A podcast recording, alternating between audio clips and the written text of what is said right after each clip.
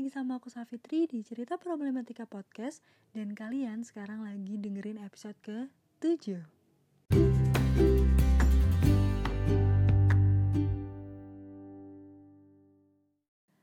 Di episode kali ini, aku bakalan ditemenin lagi sama salah satu narasumber yang keren banget Yaitu salah satu temanku. Adalah pokoknya nanti kita suruh dia untuk kenalan langsung aja. Dan kita bakalan bahas sesuatu yang bisa dibilang cukup berat. Dan juga mungkin ini adalah episode yang akan panjang banget. Jadi kalian yang mau dengerin wajib banget atau ya sebenarnya nggak wajib sih. Aku menyarankan untuk kalian ambil cemilan kalian untuk nemenin kalian dengerin podcast ini. Dengan cerita problematika podcast tentunya. Ya udah yuk langsung aja kita ajak ngobrol salah satu temanku ini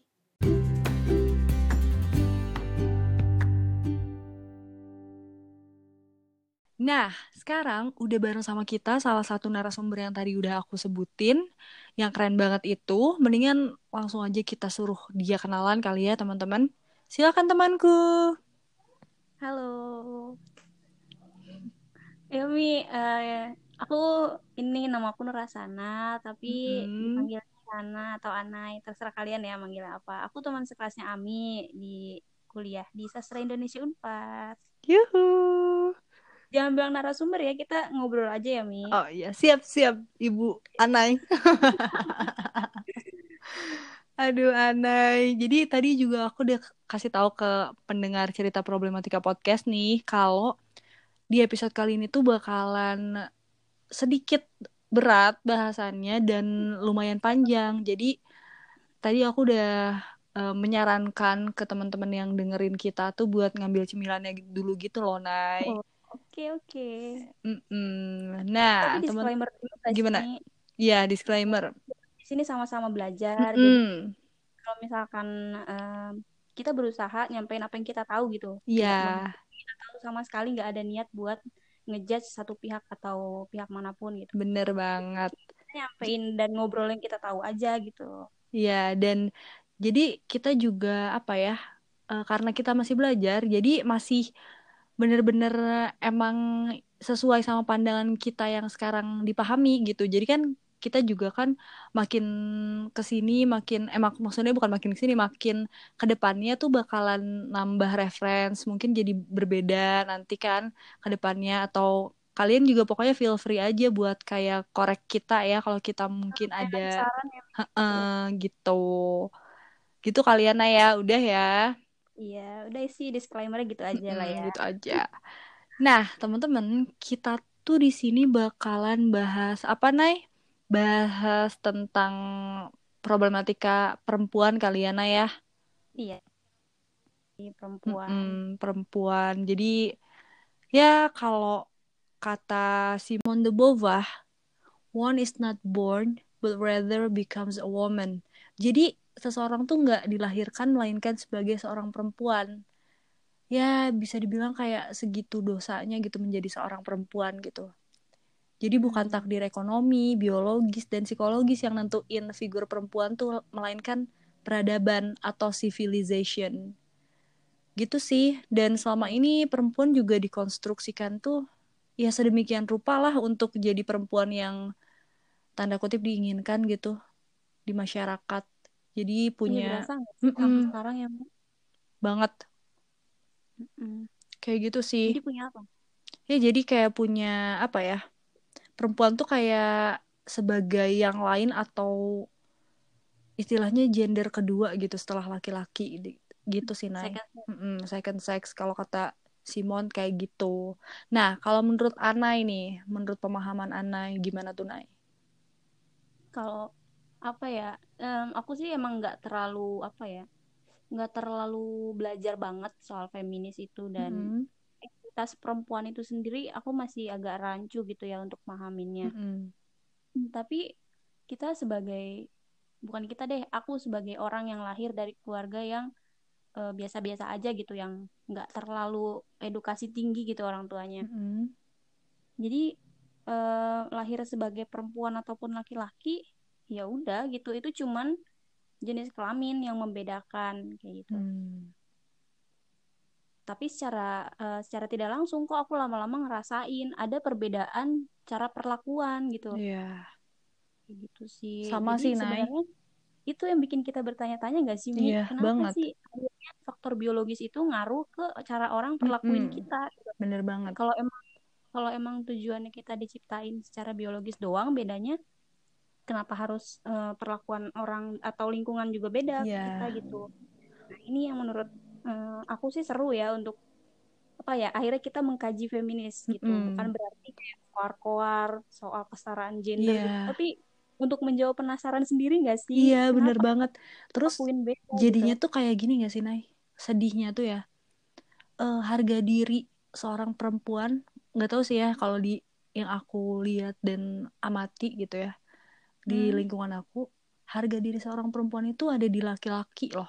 Maksudnya gini, kayak misalnya ya, ada tetangga yang dia asalnya dipandang biasa aja gitu, maksudnya sebagai masyarakat biasa, Hmm. setelah bercerai dan ditinggal ya maksudnya udah nggak bersuami jadi dianggap beda gitu ya stigma nah janda stigma stigma janda tuh beda banget nah udah gitu pas dia udah nikah lagi ya biasa lagi gitu jadi itu tuh kayak gimana ya Nay kayak hmm, harga diri seorang perempuan tuh ditentukan dengan keberadaan seorang laki-laki gitu yang Terus aku yang lihat gitu yang bikin kayak nggak adilnya gitu mi Mm-mm. menurut gue ya Mm-mm. eh si seorang duda tuh nggak pernah dapat stigma yang Nah. sama kayak seorang janda itu jadi sebenarnya kita bukan masalah cemburu sih Bukan. cuma kayak ini mah kenapa gitu iya kenapa akhirnya eh, stigma itu tuh terus-terusan ada gitu Mm-mm. di masyarakat kita ya ada dan berkembang Eh, aku aja yang di Jakarta masih kayak gitu gitu aku juga Iya. bingung sih sebenarnya apakah ini eh, di semua lingkungan sama ya di Indonesia atau beda-beda aku juga nggak tahu mungkin ada kaitannya dengan ras etnis dan lain-lainnya Ya, aku itu itu berkaitan sih. Kalau Hmm, yang pasti ya. kalau kalau aku kan sebelum kita podcastan ini juga baca-baca lagi. Ya, walaupun nge-review cepet gitu ya. Baca-baca lagi terus aku nemuin yang kata Prof Aquarini.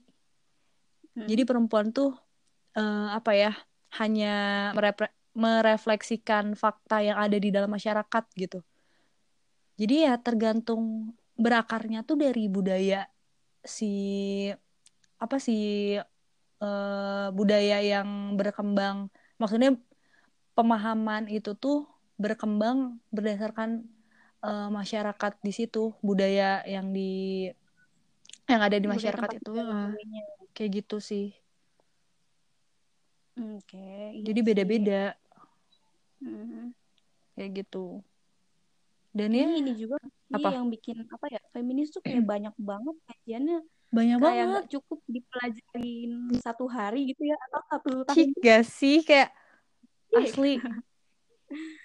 bener bener bener asli. bener tapi menurut menurut aku ya mi feminis itu Hmm. kayak nggak ada kelarnya deh kayak bahas feminis nggak ada emang. dari awal Iya. aku kan sempat baca-baca juga ya Eh, dari awal Mm-mm. tuh kayak ada banyak jenis feminis dari feminis psikoanalisis lah eksistensial lah liberal dan lain-lain Iya, liberal. marxis bahkan Mm-mm. itu kayak sebenarnya saling mematahkan satu sama lain dan sama-sama tidak ada yang ideal gitu untuk menjadi Iya, jalan keluar kayak gitu loh iya banget. dan feminis-feminis apa ya cabang-cabang eh, feminisme itu nggak nggak menjadi apa ya nggak memberikan solusi atau jalan keluar yang Iya, benar pasti gitu untuk perempuan itu sendiri sih iya sih. Karena mungkin emang teori feminisnya secara umumnya juga kan ya bisa dibilang kan sebuah gagasan ya, sistem gagasan dan ya berarti bisa dikatakan karena feminisme itu suatu gagasan, jadi kan seorang feminis tuh eh, feminis satu dengan feminis lainnya tuh jadi bisa memaknai gagasan tersebut tuh secara beda gitu. Jadi itu sih yang mungkin membuat munculnya ada feminis liberal segala macem gitu, Iya. Marxis dan itu. Jadi eh ya emang bener jadi kayak susah kelarnya gitu, Iya. gak tahu ujungnya kayak gimana gitu karena Iya. emang budaya juga menentukan juga gitu di setiap tempat kan beda-beda juga itu banget permasalahan feminis tuh. yang apa ya kayaknya emang balik lagi ke hakikat eh, feminis itu sebagai hi- Mm-mm.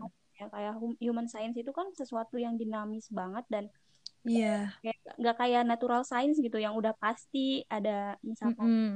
Kayak gerak gravitasi gitu-gitu kan udah ada angka pastinya Udah ada kan gitu. Iya, benar.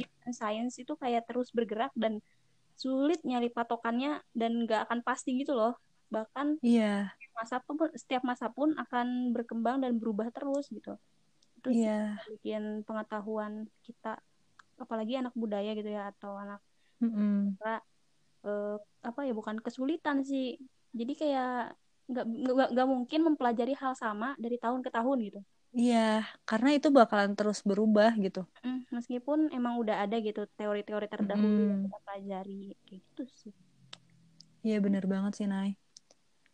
Dan ya kembali ke stigma ya, Nay. Menurut kamu nih, Nay, eh, gimana sih stigma apa sih yang melekat eh bagi perempuan gitu khususnya? ya yang yang kita Iya. alamin lah ya Mm-mm. Yang kamu rasain gitu, yang kamu resahkan. sebenarnya aku juga nggak sadar ini tuh stigma buat perempuan ya tanda kutip Iya. perempuan Eh, awalnya tuh aku eh, dapat omongan kayak gini dari teman aku kok cewek manjat sih badannya keker berotot Hmm. Geli banget gitu kayak gitu nah ada juga yang bilang kok warna kulit lu nggak rata sih kayak nggak diurus aja Duh. ada juga yang bilang gini "Hmm, Mm-mm. lu kok kayaknya gaulnya sama cowok-cowok mulu sih kayak keganjenan gitu. Temen Ya ampun. cowok gitu-gitu. Nah kok lama-lama aku merasakan pertanyaan itu bukan sekadar pertanyaan gitu loh. Iya. aku merasa eh, kok itu kayak nyerang gender gua gitu. Mm-mm. apa? Terus kan eh, apakah harus seorang perempuan itu menjadi sosok yang eh, penurut yang Ya. manja lembut yang bergaulnya baik-baik saja gitu yang Ah. diatur oleh eh, mindset kalian-kalian semua itu Iya. apakah berarti cewek yang berotot itu jelek ataukah eh, apakah kita ketika main sama cowok-cowok terus itu disebut ganjen Hmm. sedangkan stigma itu aku nggak pernah eh, nemuin gitu di teman-teman cowok aku ada cewek yang bilang ih lu mainnya sama cewek mulu tapi itu juga ada sih tapi jatuhnya ke toxic masculinity ya kayak Iya. kayak lu tuh main sama cewek mulu nih Kayak tahu apa sih kayak cewek kayak gitu-gitu ya? ya itu Mm-mm. emang ada sih cuman eh, kenapa akhirnya harus digituin karena menurut aku ya eh, ya udah Hmm. sejak awal penyebutannya aja udah dibedain gitu perempuan dan laki-laki Iya. nah ini tuh katanya ya kalau aku nggak salah baca Hmm. munculnya tuh dari eh, masyarakat tradisional tuh udah tergeser dengan adanya budaya patriarki yang udah lama itu dari Iya. kapan tahu lah itu patriarki ya Iya. aku sih emang belum belum apa ya belum tahu secara ilmunya gitu cuman menurut aku Mm-mm. patriarki ini yang menjadi sumber masalah gitu yang akhirnya melahirkan pemikiran dikotomi cewek cowok cewek Iya, cowok cewek cewek cowok. Iya, bener banget. gitu Jadinya ada batasan ya. iya Muncullah tuh si domestikasi itu ya. Hmm, kayak cewek harus Mm-mm. gimana cowok harus Iya. gimana gitu sih kayak ada hak apa ya dia tuh kayak ada hak buat ngontrol Iya, kita banget.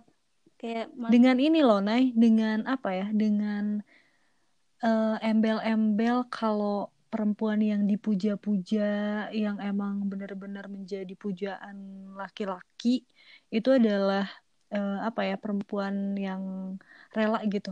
Ngapain aja untuk si laki-laki itu. kayak itu Jadi itu tuh membuat mitos. Jadi laki-laki yang patriarkis itu membuat mitos seakan-akan ya ya seperti itu gitu demi menguasai perempuan dan jatuhnya kan jadi perempuan menjadi objek lagi gitu loh betul banget Mi. kayak gitu sih jadi nah itu yang balik lagi ke wilayah domestikasi sih Mm, Eh, mungkin apa ya karena perempuan itu eh, dia punyanya vagina atau rahim ya. Terus Iya. cowok ini punya penis. Mm-mm. karena kita dimasukin gitu ya. Ya bener. Si lelaki itu merasa dialah yang memberi sumber ke dalam nah perut. ke dalam perut. Iya benar dan rahim yang sifatnya itu kayak melindungi isi yang ada di dalamnya Mm-mm. muncullah stigma kayak perempuan itu mengasihi merawat gitu-gitu. Ya wilayah domestikasi yang aku bilang itu itu timbulnya dari situ sih menurutku ya kayak Mm-mm. si perempuan ini emang udah selayaknya di rumah mengasihi anak mendidik anak gitu uh, terus cowok ini karena dia memberi itu tanda kutip ya memberi itu ya yeah. merasa dia harus bekerja di ruang publik untuk memberi terus mm -hmm. memberi ke perempuan memberi ke anak jadi yeah, benar. muncul wilayah domestikasi itu padahal menurutku uh, ya itu tadi perempuan berhak untuk tidak hamil Ya. Bahkan tidak mem memilih tidak berpasangan juga dia berhak. Iya, itu. Gitu. Terus kayak dia berhak untuk kerja itu mah udah pasti. Iya. Hmm. Yeah. Ya ya udah itu kan hak lu sebagai individu gitu. Kenapa lu harus hmm. Mandang itu secara gender? Iya, Kenapa yeah, banget sih. kapasitas gue gitu kayak gitu sih wilayah domestikasi ini yang menurut uh, menurutku akarnya yaitu patriarki. Iya banget. Kalau ngomongin patriarki yang uh, hidup di negara mayoritasnya itu patriarkal gitu. Iya.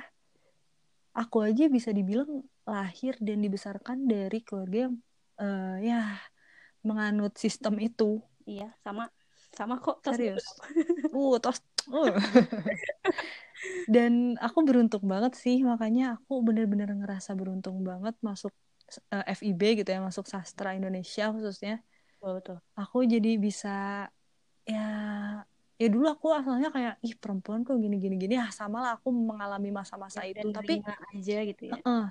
tapi uh, eh, lama kelamaan seiring berjalannya waktu terus ya banyak ngobrol sama teman-teman juga baca juga gitu ya walaupun gak sebanyak orang-orang gitu tapi ya seenggaknya udah kayak terbuka dikit lah gitu kayak kita tuh sama-sama manusia loh bukan gender yang menjadi tanda kutip yang lain gitu. Hmm, kayak gitu-gitu sih. Ya Rian. Dan fenomena patriarki ini tuh bener-bener ada di mana pun tau gak sih? Bahkan yang disedihin tuh kayak apa ya di jokes jokes di TV itu kayak aduh pornografi juga. iya jadi bingung tau gak sih Nay? Jadi kayak misalnya kok uh, iya menyebarnya tuh emang berarti emang semasif itu gitu. Mm -hmm. asli karena kayak misalnya jokes jokes ih lu uh, apaan sih kayak cewek banget deh gitu gitu. Gitu terus pokoknya bener-bener bener-bener uh, aku kayak risih aja sekarang. Iya iya gitu sih Nay. Dan uh, yang baru-baru ini tuh yang lagi trending di Twitter Ivan Gunawan ya. Dia kan sama Deddy Corbuzier kena hmm. ini kena toxic masculinity gitu. Kok yeah. squad sih? Yeah. squadnya yang ngajarin squad itu cewek loh gitu-gitu. Iya. Aduh. Nah, itu tuh kayak terus ada nggak sengaja ada. berarti emang udah jadi gimana ya Nay udah udah susah udah sih lama banget soalnya. Uh -uh, udah udah susah. Tuh. Nah itu tuh yang bikin uh, si apa ya kan ada rumpunnya nih feminis liberal radikal mm -hmm. sama sosialis tuh gara-gara ada kelas itu sih menurut yeah. itu diaturnya sama kapitalis dan kapitalis yeah, itu kapitalis sih. uh, balik lagi ke yang memberi yang bukan memberi ya yang bikin yang bikin yeah. gitu. itu dikait-kaitin sama lelaki tuh Mm-mm, benar. Gitu. Jadi sebenarnya bingung juga. Iya dan berujung berujung dengan segala macam inilah naik segala macam produk kecantikan jatuhnya sama kapitalis tuh. Ya. Ya kapitalis ketemu patriarki ya udah. Produk sih. Iya, iya semua produk sih. Dan ya terkhusus gitu ya yang karena mungkin karena aku uh, apa ya kemarin-kemarin uh, lumayan concern di kecantikan dalam artian hmm. representasinya. Jadi Skripsi mungkin karena ya? itu kali hmm. skripsi kamu juga tentang gender ya? Ego hmm, bukan? lebih ke apa namanya ego ya? nanti oh, itu juga ada tuh apa feminis psikoanalisis. Hmm, ada tuh. Jadi, kamu dulu jelasin tuh gimana yang representasi yang apa? kecantikan. Yang cantik representasi kecantikan. Sebenarnya udah dijelasin dikit sih, tapi ini kita jelasin oh, rada ini ya. ya. Podcast. podcast sebelumnya tuh ada episode berapa ya? Jangan Tiga lupa, kalau nggak salah tahu berapa. nah jadi uh, sebenarnya uh, mitos kecantikan itu tuh ya hasil dari apa ya hasil dari pekerjaan dalam tanda kutip ya pekerjaan si kapitalis dengan patriarkis ini. Hmm. Jadi ya cocok lah gitu. Mereka menciptakan sebuah produk dan uh, mangsanya ya perempuan yang memang sudah merasa menjadi apa ya menjadi objek. Hmm. Jadi kan kayak kalau kata uh, menurut Simone de Beauvoir tuh dia dia juga uh, setuju dengan teorinya Jean Paul Sartre. Hmm. Dia tuh bilang katanya kalau uh, ada itu, eksis itu ada tiga kan. Nah, oh, ya. itu tuh benar-benar gimana ya, Nay? Di tiga ranah itu yang hmm. ada untuk uh, ada di dalam diri, ada untuk diri sendiri dan ada untuk orang lain. Oh, oh iya iya. Nah, iya. itu ada di uh, ya, Eh, the eksistensialis karena kan si Jean Paul Sartre-nya itu kan emang filsuf bisa dibilang filsuf kali ya? Eksistensialis ya uh, uh, eksistensialis. Simon ya? Simon de iya. Jadi kayak gimana ya gitu. Jadi si kalau kata si uh, Sah tuh katanya ya perempuan ya bukan kata Sah kata Simon de Beauvoir Hmm. menurut dengan ya teori eksistensialisnya si Sach itu perempuan itu menjadi uh, ada untuk orang lain yang yang maksudnya ada untuk orang lain itu hmm. jadi kayak ada perempuan yang merasa dirinya tuh uh, ini apa gimana namanya narsisme jadi dia ada untuk di ini correct me if I eh, if I'm wrong ya. Mm-hmm. teman-teman juga nih semuanya. Iya, betul. Disclaimer lagi. Uh, disclaimer lagi. Soalnya aku juga ini nggak kecatat di catatan aku nih. Mm-hmm. tiba-tiba ini aja kesabet aja gitu. Kesabet ban gitu ya. Keinget. Nah jadi uh, uh, eksis buat orang lain tuh jadi kayak gimana ya? Naik kayak uh, perempuan itu merasa diri dia itu harus menjadi uh, sorotan lah intinya mah gitulah yang aku pahami menjadi sorotan hmm. untuk orang lain ya untuk laki-laki lah khususnya gitu hmm. jadi uh, karena ada uh, apa ya bisa dibilang pemikiran kali ya pemikiran seperti itu dan anggapan seperti itu yaitu menjadi uh, mangsa yang empuk lah untuk uh, para kapitalis yang patriarki juga gitu untuk hmm. membuat produk-produk dengan mengiming-imingi kecantikan untuk bukan untuk dirinya sendiri tapi untuk menjadi apa ya daya pikat untuk laki-laki. Walaupun emang gimana ya nah ya mungkin itu udah kayak udah kebawa kali ya? Nah, karena ya walaupun sekarang sih kalau misalnya ini ya kalau misalnya aku dandan atau apa segala macem uh, yang konkretnya gitu ya. Hmm. aku ngerasanya kayak ya udahlah ini buat cantik buat diri aku juga ya, sendiri gitu. action kan. Uh, kayak gitu. Sendiri itu. Mm -mm. aduh mohon maaf ya ada kalau ada suara bersin soalnya itu mama aku. Ya, kayak gitu. jadi si representasi kecantikan itu jadi muncul dan berkembang karena ya gitu munculnya mitos kecantikan. Kalau kemarin aku bahasnya tentang Naomi Wolf bilang karena uh, mitos kecantikan itu uh, yang mengembangkan juga Naomi Wolf juga. Hmm. kalau kata Naomi Wolf itu dan muncullah Barbie culture segala macam nah itu tuh ya akarnya dari situ dari ulah perbuatan kapitalis bertemu dengan patriarki itu. Tapi mi uh, yang balik lagi ke pemikirannya Salt ya kayaknya hmm. itu berlaku buat uh, semua orang sih terlepas dari kita bahas perempuan dulu ya kayak yeah. Iya. uh, aku pernah ingat kayaknya dia apa siapa ya yang bilang eksistensi mendahului esensi gitu iya yeah. dia Eksis dia aja, gitu iya yeah. gitu esensinya buat apa mau belakangan uh -uh. masuk kayaknya hmm, ke apa ya sebenarnya cowok juga bisa merasakan hal yang sama yeah. gitu dan ya itu dia. Oh iya buat uh, teman-teman juga nih bahwa feminis itu nggak semuanya perempuan. Nggak melulu dan, soal apa uh, nggak tapi kita tuh gimana ya kita tuh ya cuman pengen diakui sebagai gender yang yang ada gitu eksis. Dan bukan yang kedua gitu bukan seks yang kedua. Bukan Tapi jenis kelamin kedua gitu. dibilang juga ini tau mi. Apa? Ada yang bilang eh, feminis marxis sih terutama. Heeh, kayak kita tuh misalkan di, dikasih lah ya kita kebebasan milih. Iya. Agung-agungkan kebebasan memilih itu. Sebenarnya itu tuh kesadaran palsu. Kayak Hmm. prakteknya mah iya. enggak gitu. Dalam iya sih. enggak gitu. Iya bener lagi di dikontrol gitu sama laki-laki yang megang monopoli atas hak atas hal iya. itu. Betul. Nasib. Jadi sebenarnya banyak banget sih yang emang harus digali lagi dari feminisme ini tuh bener-bener tau Nay. Karena nih ya podcast kita kali ini kita ngomongnya kayak gini nih. Nanti Hmm. mungkin beberapa tahun ke depan atau beberapa bulan ke depan dengan eh, pemahaman kita yang lebih baru lebih banyak referensinya bakalan beda. Aduh bener-bener ya ilmu sosial tuh keren banget. Asli keren banget sih. Dan dibalik lagi nggak sih Mi? gimana?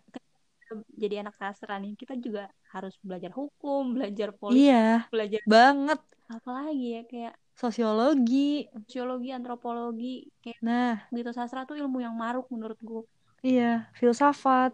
Iya. Dan eh, senior kita kan kayak ngambil irisannya sastra sama filsafat. Iya. Asli. Ada irisannya psikologi sama sastra. Sastra. Terus apa lagi? Banyak sosiologi sastra mau udah jelas.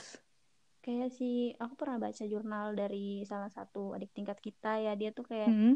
eh, dia emang bukan sastra dia lingu tapi dia menggabungkan ilmu linguistik itu sama ilmu keperawatan mungkin apa kebidanan ya? Jadi bagaimana wow bagaimana cara bidan eh, berkomunikasi gitu-gitu loh. Keren banget ya. Jadi kayak kompleksnya itu justru yang bikin em, apa ya kita tuh bukan bukan kelihatan pinter eh otak kita tuh terus mikir gitu bukan iya karena nggak nggak cukup sampai situ. Benar benar benar benar bakal terus berkembang kan? Kayak misalnya gini deh Nay. Eh apa namanya linguistik juga kan kayak anak-anak anak-anak linguistik ada yang ngebahas skri- skripsinya tuh tentang si- siapa ya di angkatan kita kok tentang ini yang tunarungu segala macam. Oh iya iya iya iya. kayak gitu-gitu. Jadi sebenarnya seluas itu gitu sastra tuh benar-benar emang kita tuh mem- mempelajari banyak hal. Makanya tadi yang kata kamu bilang ya ya maruk iya. Tapi justru dengan apa yang kita punya ya banyak hal yang kita dapetin itu jadi membuat kita terus haus akan ilmu itu ya nggak sih? Iya, ya menurut aku sih gitu sih yang aku rasain gitu. Jadi kayak aduh pengen belajar lagi pengen kepo gitu. Mm, mm, mm. ini kok gini sih? Kayak gitu sih. Walaupun ya emang rumit kalau dipetakan ini gimana ya? gitu. Tapi itu yang bikin asiknya aduh apalagi kita perempuan. Aduh balik lagi. Nah. Lagi. Itu dia. Masalah struktural itu. Ya benar. Tapi itu juga dan gini Nay eh biasanya nih Hah? kalau orang-orang yang ya maksudnya yang me- apa ya meminati dunia feminisme biasanya disangkanya tuh pembangkang. Maksudnya pembangkang dalam artian kayak nggak mau pokoknya egois gitu. Hmm. terus kayak terlalu apa ya terus nggak bakalan nikah. Gitu Nay. Emang lo pikir apa jalan sufi? Nah. Eh disclaimer disclaimer. Disclaimer. Aduh sorry ya teman-teman semua yang merasa em, tersinggung. Kita hanya iya Di- kita hanya apa ya ngobrol kan? Kita cuma ngobrol. doang. Ya udah sebatas teman ngobrol cuma didengerin orang banyak ya gitulah dianggap pokoknya pembangkang. apa Tadi apa dianggap pembangkang? Mm-mm, terus juga katanya menolak pernikahan itu hoax-hoax feminisme sih yang benar-benar berkembang luas di Indonesia sendiri sih di lingkungan aku apalagi gitu sih. Yang paling aku bete ya eh, di Heeh. Apa netizen tuh kayak lebih paham seolah Yeah. daripada eh, orang-orang yang akademis gitu Ah, mereka tuh ih lu feminis banget Iya. yes, feminis banget padahal dia tuh kayak Ah. mau memahami itu secara parsial lu tuh kagak tahu iya. makanya lu nggak ngerti feminis itu apa bahkan Kayak di permukaan doang gitu. dan lu udah berani keluar-keluar aku Mm-mm. berani meskipun misalkan aku tahu gitu aku kalau buat eh, ngomentarin orang atau apa gitu aku kayak nggak berani ngebahas-bahas Iya. kayak gitu karena aku bener-bener baru tahu permukaannya doang gitu paling kalau Iya. komentarin apa yang aku rasain aja kayak kasus Ivan Gunawan kemarin Mm-mm. nah itu sih kayak orang-orang eh, banyak banget yang akhirnya pemahaman parsial tapi koar-koar itu yang bikin akhirnya Iya. persepsi feminis itu kelihatannya Iya. Terus ada juga gini, Nay. Kayak misalnya berkembang banget nih ya. eh kalau feminis tuh nggak boleh di dapur. Nah. Itu sih yang paling aku beberapa kali kalau nggak salah aku eh, ngobrol sama kamu juga kan. iya Kalau feminis itu kalau yang di dapur tuh berarti ya apaan sih? Eh, kok feminis di dapur kayak gitu-gitu misalnya Dapur gitu. eh, kok suka feminis di dapur kayak gitu-gitu kayak bikin sarapan untuk orang tua kayak gitu orang maksudnya ayah dan lain-lain tuh dibilangnya feminis apaan gitu. Itu kan dibilangnya ih korban parti- patriarki. Padahal feminis tuh nggak sesempit itu gitu loh. Orang-orang yang kayak mungkin eh, orang-orang yang emang udah ahli gender aja masih terus-terusan menggali gitu kan. Iya betul. Nah ini udah ngejudge apaan sih feminis kok kayak gitu kayak gitu-gitu. Misalnya kok suka feminisme kayak gitu? Hmm. oh, masih di dapur aja terus jadi istri kayak gitu-gitu Nay. Itu sih yang miskonsepsi banget dari feminisme yang paling aku gerah. Karena ya enggak enggak gitu. Kalau misalnya dia merasa merdeka dengan cara ya nggak tahu ya aku juga masih mempertanyakan sih ada nggak sih kemerdekaan itu? Aku jujur masih mempertanyakan itu tapi itu kan ke mana-mana nih ya. Jadi kayak kayak wah ini mah harus Kayak- nih. Asli asli sumpah. Nah kayak apa sih namanya Eh, masak gitu. Kayak kalau misalnya si orang itu si perempuan itu merasa dirinya tidak tertekan atas apa pun eh, nggak ada paksaan dalam artian kayak misalnya kalau kamu nggak masak kalau kamu nggak nyuci kamu masuk neraka ya itu mah fine fine aja. Kecuali dia melakukan itu dengan iming-iming eh bukan iming-iming dengan apa ya ketakutan-ketakutan yang dia rasakan tentang Heeh, tekanan yang dia rasakan tentang aduh gue takut masuk neraka nih kalau nggak melakukan eh, pekerjaan rumah tangga gitu beb. Kayak hah? Itu sih itu yang sebenarnya perlu di bukan kita ya aku nggak memper nggak persalahkan orang yang kayak gitu sih. Mungkin itu ada eh, mereka belum ah, belum sadar aja gitu. Iya sih. Dan ya mungkin mungkin karena karena apa ya karena gemes juga kali ya. Dan sebenarnya ya bener juga sih Nay. Dari omongan kamu tadi aku langsung inget gitu langsung kayak deret gitu. Aku juga sempat kayak gitu gitu dulu. Ya bener juga sih. Jadi kayak eh dulu tuh ya sama sih mikirnya kayak ya gender banget lah seksis banget. Iya iya. Kayak gitu. Tapi untunglah sekarang maksudnya eh, aku nggak nggak senyebelin itu gitu. Nggak keluar dulu tuh aku jelas eh, dulu aku nyebelin banget deh. Aku mikir kayak eh kok cewek ngerokok kayak gitu-gitu kayak aduh please deh. Kayak itu bawaannya tuh nggak banget gitu. gitu ya? Hah? bawaannya tuh pengen jawab dan nyeramahin orang-orang yang suka ngomong gitu? Iya Ngerokok, justru. ngerokok. Ya terus kenapa gitu ya gitu-gitu sih ini Nay. intinya ya. Hmm, kayak lu gak perlu membuat dikotomi cewek cowok. Hal-hal yang nggak pakai alat kelamin gitu kayak iya lu benar. masak pakai alat kelamin nggak? Kalau enggak ya udah semua gender bisa masak. Lu nyuci piring pakai Iya, alat kelamin nggak? Kalau enggak ya udah. Ya udah gitu. cewek bisa cowok ya lakuin aja. Mau lu suami mau lu istri ya lu lakuin gitu. Iya selama benar lu nggak pakai alat kelamin di sebuah pekerjaan itu bisa dilakukan secara eh, apa ya apa ya sama rata aja gitu. Eh, iya sama rata. Nggak usah ada wilayah domestikasi lu harus di mana iya jadi kayak kalau kalau apa sih eh kalau kemarin-kemarin tuh aku sempet kayak nyoba-nyoba nulis gitu nah esai hmm. setara tuh bukan sama gitu. Nah biasanya orang-orang tuh uh, ya gitu. Orang-orang tuh biasanya bi uh, menyangka bukan menyangka ya uh, menganggap kalau setara tuh sama. Jadi kita menuntut kesetaraan tuh eh feminisme dan feminis uh, menu, maksudnya feminis menuntut kesetaraan tuh ya dibilangnya pengen sama gitu loh. Jadi kayak ya udah nggak usah ada WC aja WC cewek cowok aja kayak gitu-gitu. Kayak ya sebenarnya juga ya mau ada WC ini se -se sekecil permasalahan WC aja tuh dijadiin bahan ngebalik-balikin gitu loh Nay kayak gitu jadi kayak aduh bingung deh jawabnya apa gitu kayak ah, iya ya udah we gitu ya. kencing mau gimana juga ya emang mungkin ya itu dia faktor biologis tadi yang yang membuat adanya kecemburuan apa, apa namanya? Kecemburuan penis. Uh -uh, kecemburuan penis. Aduh. Dengan artian bukan kayak Freud bilang.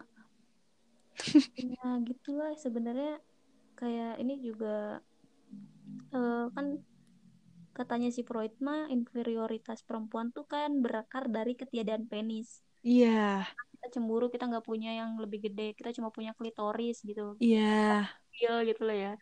Iya.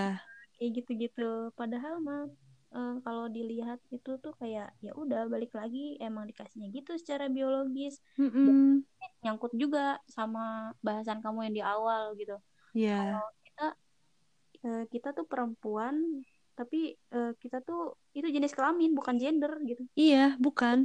Berhak memilih dan mau masuk. Dan jadinya tuh gini loh, Nay, kayak uh, dari awal uh, berlangsungnya kehidupan yang maksudnya bukan berlangsungnya kehidupan ya gimana ya Nay greget sendiri nih aku. Jadi dari udah udah udah tertanam lah istilahnya.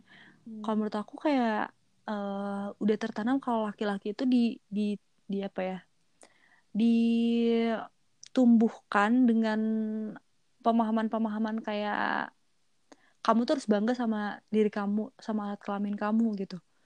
Jadi makanya kan uh, kalau laki-laki biasanya mungkin uh, apa ya ber membandingkan ukuran penisnya satu sama lain gitu. Jadi kayak eh, lu kecil gede gitu. gitu. Ah, lu kecil lu gitu kan kayak itu normal. Sementara perempuan kayak dijadi dijadikan apa ya? Hal itu tuh jadi kayak uh, perempuan yang nggak ada lah kayak ih tete gue gede nih, tete gue kecil nih nggak ada yang maksudnya nggak ada yang seberani itu gitu ada sih cuman ya iya. Itu malah lain dianggap binal. Iya dianggapnya binal gitu. Ya maksudnya itu itu yang yang jadi permasalahan itu sebenarnya itu. Dan ya itu dia lah. Jadinya gimana ya Nay? Sulit karena mungkin memang udah ditanamkan sejak lahirnya si anak-anak laki-laki dan perempuan ini tuh seperti itu gitu. Iya benar-benar. Jadi normal-normal aja sedih banget. Sedih banget sih emang. Ya udahlah balik lagi ke esensi awal. Kita nggak mm -hmm. usah memandang secara dikotomi nggak usah nggak usah beda beda yeah. perempuan dan laki-laki gitu. Menurutku mm -hmm. itu uh, apa ya uh, salah satu bentuk kecil yang uh, feminis usung gitu. Iya. Yeah tuh nggak usah lah bawa-bawa perempuan laki-laki untuk pekerjaan yang nggak pakai alat kelamin yang aku bilang tadi. Itu sih intinya. Benar banget. Kalau iya, mau benar banget kesetaraan tuh.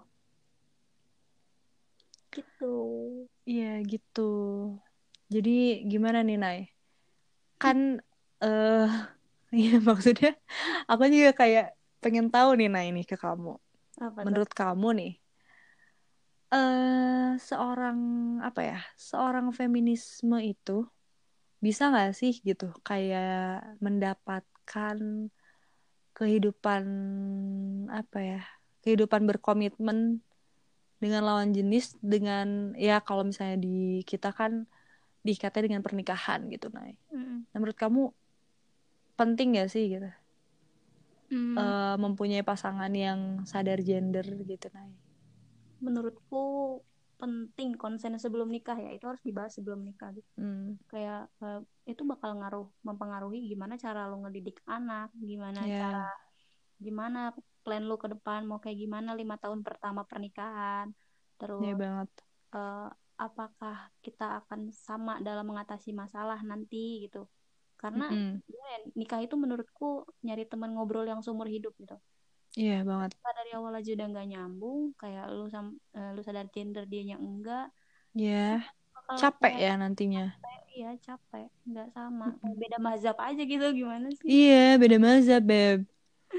Ya itu contohnya Ami ya Ami tuh kan dapat pasangan yang sadar gender ya alhamdulillahnya gitu Alhamdulillah lah ya. Aja nih, Walaupun emang masih yang namanya juga karena mungkin gini kali ya.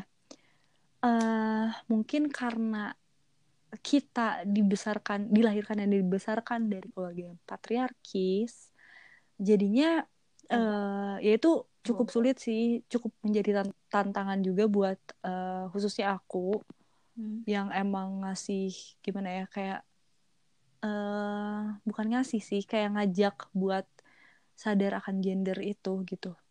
Ya walaupun dengan nggak nggak dengan kayak gini kita ngobrol kayak gini, Nay. Maksudnya Iya. ngobrol dalam artian kayak eh tahu nggak sih feminis tuh gini gini gini enggak, tapi sama kayak eh, biasanya nih ya yang efektif tuh palingan kayak eh tahu nggak sih kalau misalnya perempuan tuh kenapa ya? Gitu-gitu kayak ngobrol-ngobrol manja-manja gitulah kayak ala-ala gitu. Gimana ya eh eh eh, menurut kamu perempuan tuh gimana sih? Kayak gitu-gitu tapi dengan cara yang benar-benar smooth kayak gitu-gitu sih. Dan itu juga ribet banget sih yang aku rasain gitu prosesnya untuk membuat dia sadar gender seenggaknya minimal dia nggak nggak memaksa aku untuk tidak bekerja kayak gitu-gitu aja tuh. Lah itu yang paling PR kecil sih. ya. ya yang paling kecilnya. Emang harus ada itu gitu di pasangan kita. ya Kan? terus eh, ya kayak beres-beres kayak gitu-gitu. Itu kan udah jadi perjanjian kayak sih kalau aku pribadi sih gitu kayak perjanjian aja.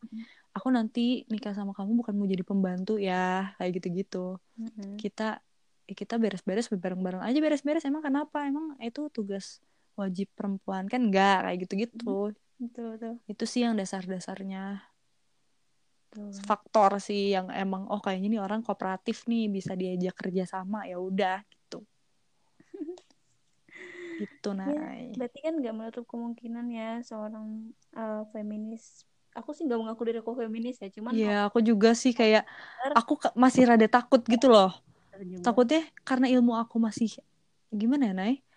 Masih istilahnya cetek banget dan baru memahami ya beberapa hal yang emang krusial untuk feminis. Jadi kayak aduh feminis tuh ngaku feminis tuh kayak gimana gitu? Kayak belum terlalu pantas aja gitu. Nggak perlu juga sih. nggak perlu juga gitu. Ya bener. Ya, eh, ini sih sama apa tuh namanya? Hmm, tadi aku mau ngomong apa sih Mi? apa ya Aduh sampai lupa saking asiknya ya. Kayak Asli. ini kita obrolannya seru banget. seru banget sih seru banget dan emang eh, agak gimana ya aku pribadi kayak aduh excited tapi kayak takut gitu loh takut Hmm. eh nantinya menyinggung makanya tadi kan disclaimer dulu kan takutnya menyinggung beberapa pihak atau salah satu pihak yang apaan sih gitu kayak gitu-gitu sih Betul betul. karena kita juga masih bahas-bahas apaan lah bahas-bahas yang sepengetahuan kita doang gitu kan Iya. Tapi benar sih Mi, kita nggak bisa maksain eh, pandang cara pandang kesetaraan gender Mm-mm. ini ke orang karena kita dari awal kan aku sama kamu nih sama-sama Iya. dibesarkan di budaya yang patriarki. Iya Em, itu kita udah secara nggak langsung ada ketidaksadaran kolektif gitu. Aku sampai Mm-mm. sekarang pun masih suka cemburu sama cewek yang glowing, sama cewek putih. iya Kan iya secara, bener secara tidak sadar gitu karena emang dari kecilnya itu kalau kata Freud tahap psikoseksualnya dari kecil lah pokoknya udah iya disuapin sama hal-hal yang kayak gitu gitu. Dari jadi kita tumbuh dengan hal itu Ya. ya susah itu gitu udah jadi ketidaksadaran kolektif iya bawah banget sadar gitu. iya Susah. dan ya semoga anak kita jadi nggak kayak kita gitu. Ya, kalau emang kamu memutuskan untuk menikah ya maksudnya bukan kita berarti aku gitu. Aku emang nggak mau nikah. Aku mau nikah ya kan aku aku kamu kan belum bilang. Aku takutnya kayak kita. Gitu loh Nay. Iya sih aku juga gitu. belum nemu tuh yang benar-benar kayak aduh pengen nikah sama dia gitu. Belum. Iya. Gian ya udahlah semua tuh punya waktunya masing-masing gitu nah jadi kayak hmm. ya makanya buat teman-teman nih yang lagi dengerin kalian juga dengerin dong podcast aku sebelumnya. Ada kok yang bahas tentang nyinyiran tentang nikah. Oh, iya. Itu yang putri kemarin ya? Iya bener. Banget keren keren. Gitu dah. Ya jadi mi aku mau nanya nih ke kamu balik nanya nih aku ya, ya. gimana gimana gimana nih? Jangan kita ngobrol ya udah saling iya. nanya gitu menurut kamu sebenarnya feminis itu penting gak sih di, masih penting gak sih dipelajarin sama orang mengingatkan di awal tadi aku juga udah nyinggung kalau ini tuh bahasan yang nggak akan Iya, hmm. kalau nanya ke aku sih pasti jawabnya penting. Hmm. Tapi dalam artian gini loh, uh, dipelajari secara mendalam tuh ya itu balik lagi ya itu tergantung minatnya uh, individu masing-masing ya.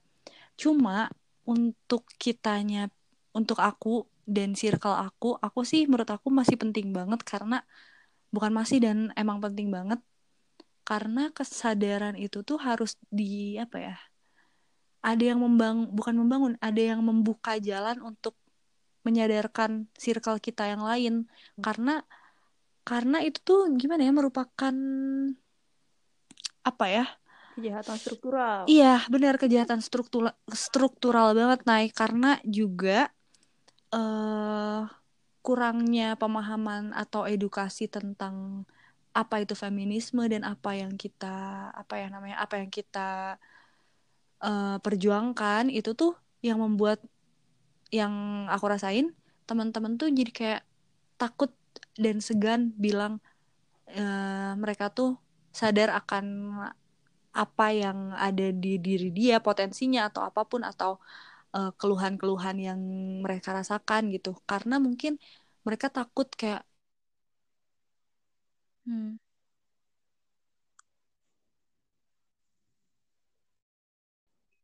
bilang feminisme udah dianggap kayak uh, apa ya momok lah emang jorok ya iya. jadi momok yang emang kayak gimana ya Nay? Serem gitu ngomongin feminisme tuh. Disangkanya ya dibilangnya tuh pembangkang yang egois segala macem. Jadi udah stereotypingnya tuh udah kental banget sih buat feminis. Dan itu tuh penting untuk enggak loh nggak gitu loh. Banyak hoax hoax yang harus diluruskan gitu. Miskonsepsi miskonsepsi yang emang udah berkembang. Menurut kamu gimana minimal tuh kita aja nggak sih? Minimal kayak ke circle terkecil mungkin yeah. kalau keluarga kecil kamu nanti yeah. misalkan jadi salah kita maksudnya kita nggak bisa memaksakan uh, uh, bener. Uh, menyadarkan menyadarkan, menyadarkan orang kayak yeah. agak-agak sulit gitu dan nggak usah lah gitu mm -hmm. Kita fokus aja ngedidik anak kita. Aduh anak kita. Ya Allah. Intinya gitu lah kayak circle terkecil kita gitu. Yeah. dan kesadaran itu uh, cobalah untuk kita kurangi memandang dari dikotomi perempuan yeah, dan laki-laki gitu. benar benar banget Mai bahkan nih uh, fun fact ya. Bahkan hmm. ini adik aku nih. Jadi kayak hmm. udah di apa ya kayak udah sama aku tuh di nggak diajarin tapi kayak dia mungkin sering dengar aku uh, apa namanya kalau podcastan kayak gitu-gitu bahas-bahas atau teleponan. Kayak kak apa sih? kayak gitu-gitu. Ya aku bilang emang kamu mau gitu? Uh, jadi kayak apa namanya kayak orang yang eh kayak apaan ya kayak aku nggak ngomong gender ya aku kayak jenis kelamin yang gitu eh jenis kelamin yang apa namanya yang gak dianggap gitu-gitu. Terus dia terus terus sananya gitu loh naik terus aku bilang ya udah lantar aja. Aku bilang gitu kamu uh, buat buat aku pribadi kayak ngasih tahu hal yang emang apa ya bisa dibilang cukup rumit dan akunya belum terlalu uh, mendalami banget aku tuh ya cuman bisa ngasih contoh dalam artian uh, memperlihatkan misalnya aku bisa memilih sesuatu dengan bebas gitu dengan pasangan aku misalnya gitu. Jadi kayak hmm. yang konkret konkretnya aja gitu. Nah nggak nggak secara teoritis gitu aku kasih tahu. Karena itu nggak efektif sih. Kayak ke teman-teman yang di anak mm -mm. kayak teman-teman circle juga sebenarnya nggak nggak efektif. Kayak eh tau gak sih feminisme menurut Simone de Beauvoir? Kecuali yang memiliki ke uh, kesamaan minat yang sama gitu. Jadi ya circle emang bener circle terkecil dulu sih yang penting. Dan circle pertemanan juga yang nggak terlalu maksudnya bukan teman-teman yang sekedar hai kayak gitu-gitu doang. Tiba-tiba kan nggak mungkin kan gitu menyadarkan. Bukan menyadarkan juga sih membuka jalan untuk uh, sama-sama punya iya. ketertarikan iya. gitu loh iya, punya ketertarikan. bahasanya apa ya? Kayak gak ada yang cocok ya mi? Menyadarkan. Bukan menyadarkan jadi kayak membuka bukan. jalan oh, gitu sih naik kayak membuka jalan untuk uh, dia tuh punya ketertarikan terhadap feminisme gitu. Seenggaknya buat dia tertarik dulu lah kalau ya, kita tuh gimana ya kita tuh uh, ini tuh nggak nggak seserem itu gitu feminis feminisme tuh gitu kayak gitu-gitu sih. Ya bahkan eh ini deh untuk di akhir aku hmm. ngomong ini ya. Aku pernah uh, konsul penelitian sama senior aku. Yeah, dia bilang femi, femin, feminim feminisme. Aduh uh -huh. sampai ke feminisme itu udah nggak perlu lah gitu kata beliau gitu ya. Hmm. karena ya udah gitu itu tuh udah udah nggak perlu dibahas gitu. Kayak ya itu tadi mungkin setelah kita ngobrol juga kita udah ngeliat kan. Yeah. kayak over optimis gitu kayak uh, kita bisa gitu kita bisa keluar dari kesenjangan gender ini kayak memberi kita harapan untuk hidup yang sama rata. Padahal yeah. itu iya sih. Kayak capek ya. sifatnya. Uh-uh. nah ya itu balik lagi sih. Makanya merdekakan diri kalian sendiri dulu pahami uh, kesadaran di diri kalian dulu dan circle terkecil. Itu aja sih dari aku paling. Iya bener banget. Jadi intinya bahasan kita tuh ini tuh sebenarnya nggak beres ya. Benar-benar emang belum beres banget karena nah ini insight aja sih ya iya. jadi ya tapi kalau misalnya kita mau bahas lebih lanjut juga pasti bakalan segini-segini aja tau naik karena mungkin pemahaman kitanya masih segini. Mm kita harus banyak belajar uh -uh. dulu sih kayaknya. Kecuali nih kalau misalnya kita udah uh, misalnya udah nyampe sini terus referensi kita nambah lagi atau apa atau emang sebanyak itu ya baru bisa terus manjang. Karena uh, tergantung apa yang udah kita baca dan kita mengerti gak sih Nay? Kalau bahas sesuatu tuh dan kita masih gimana ya Nay? Ya kayak balik lagi ke disclaimer yang tadi. Jadi correct Aku... as if correct apa? Correct if correct me if I'm wrong. Mm -mm. correct us yes correct us mm -mm. gitu. Dan kayaknya teman-teman harus tahu nih Ami bakal ngundang dosen lagi deh kayaknya yang lebih keren. Oh ya ampun. Doain aja doain aja. Tapi aku tuh bener-bener belum berani ngundang dosen yang lain karena aku takut kayak uh, bingung gitu loh nih uh, tektokannya. Karena ilmu akunya belum nyampe gitu. Maksudnya takutlah belum tapi akan segera sih semoga ya. Jadi apalagi nih mi? Apalagi ya? Ya udah okay. kali Nay. Kita udah empat puluh eh udah hampir satu jam ini paling panjang loh Nay. Episode ini paling panjang. Oke nih teman-teman juga tadi aku udah bilang bahwa cemilan kalian nih ya saran. Malah tadi aku hampir eh, keceletot nyuruh wajib. Aku bilang eh enggak enggak. Terus aku bilang enggak bukan wajib aku menyarankan. Ya lah karena nggak tahu ada yang denger juga nggak tahu. Enggak sih Nay dengan bahasan kayak gini. Tapi ya namanya juga ngobrol. Iya ya udahlah ya gitu. Hmm. ya udah nih teman-teman. Kayaknya udah habis juga bahasan. Sebenarnya bukan bahasan yang habis tapi bahan yang mau kita obrolinnya tuh belum belum mm -mm, belum bukan belum udah udah sangat cukup.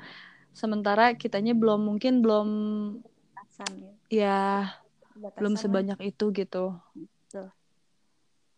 Uh, pemahamannya masih segitu-segitu aja. Jadi ya mohon maaf sekali lagi kalau misalnya ada yang salah dari apa yang kita omongin ya jangan tersinggung gitu karena kita masih makasih dan masih ngobrol-ngobrol doang dan makasih banget udah ngedengerin podcast dengan episode terpanjang di di cerita problematika ini ya.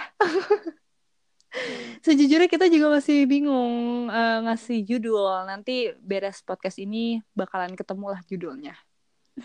Jadi ya udah teman-teman, makasih banget udah denger dan sampai jumpa mi. Sampai jumpa. Pokoknya ntar pasti bak Eh serius, nanti bakalan lanjut lagi ya naik kita.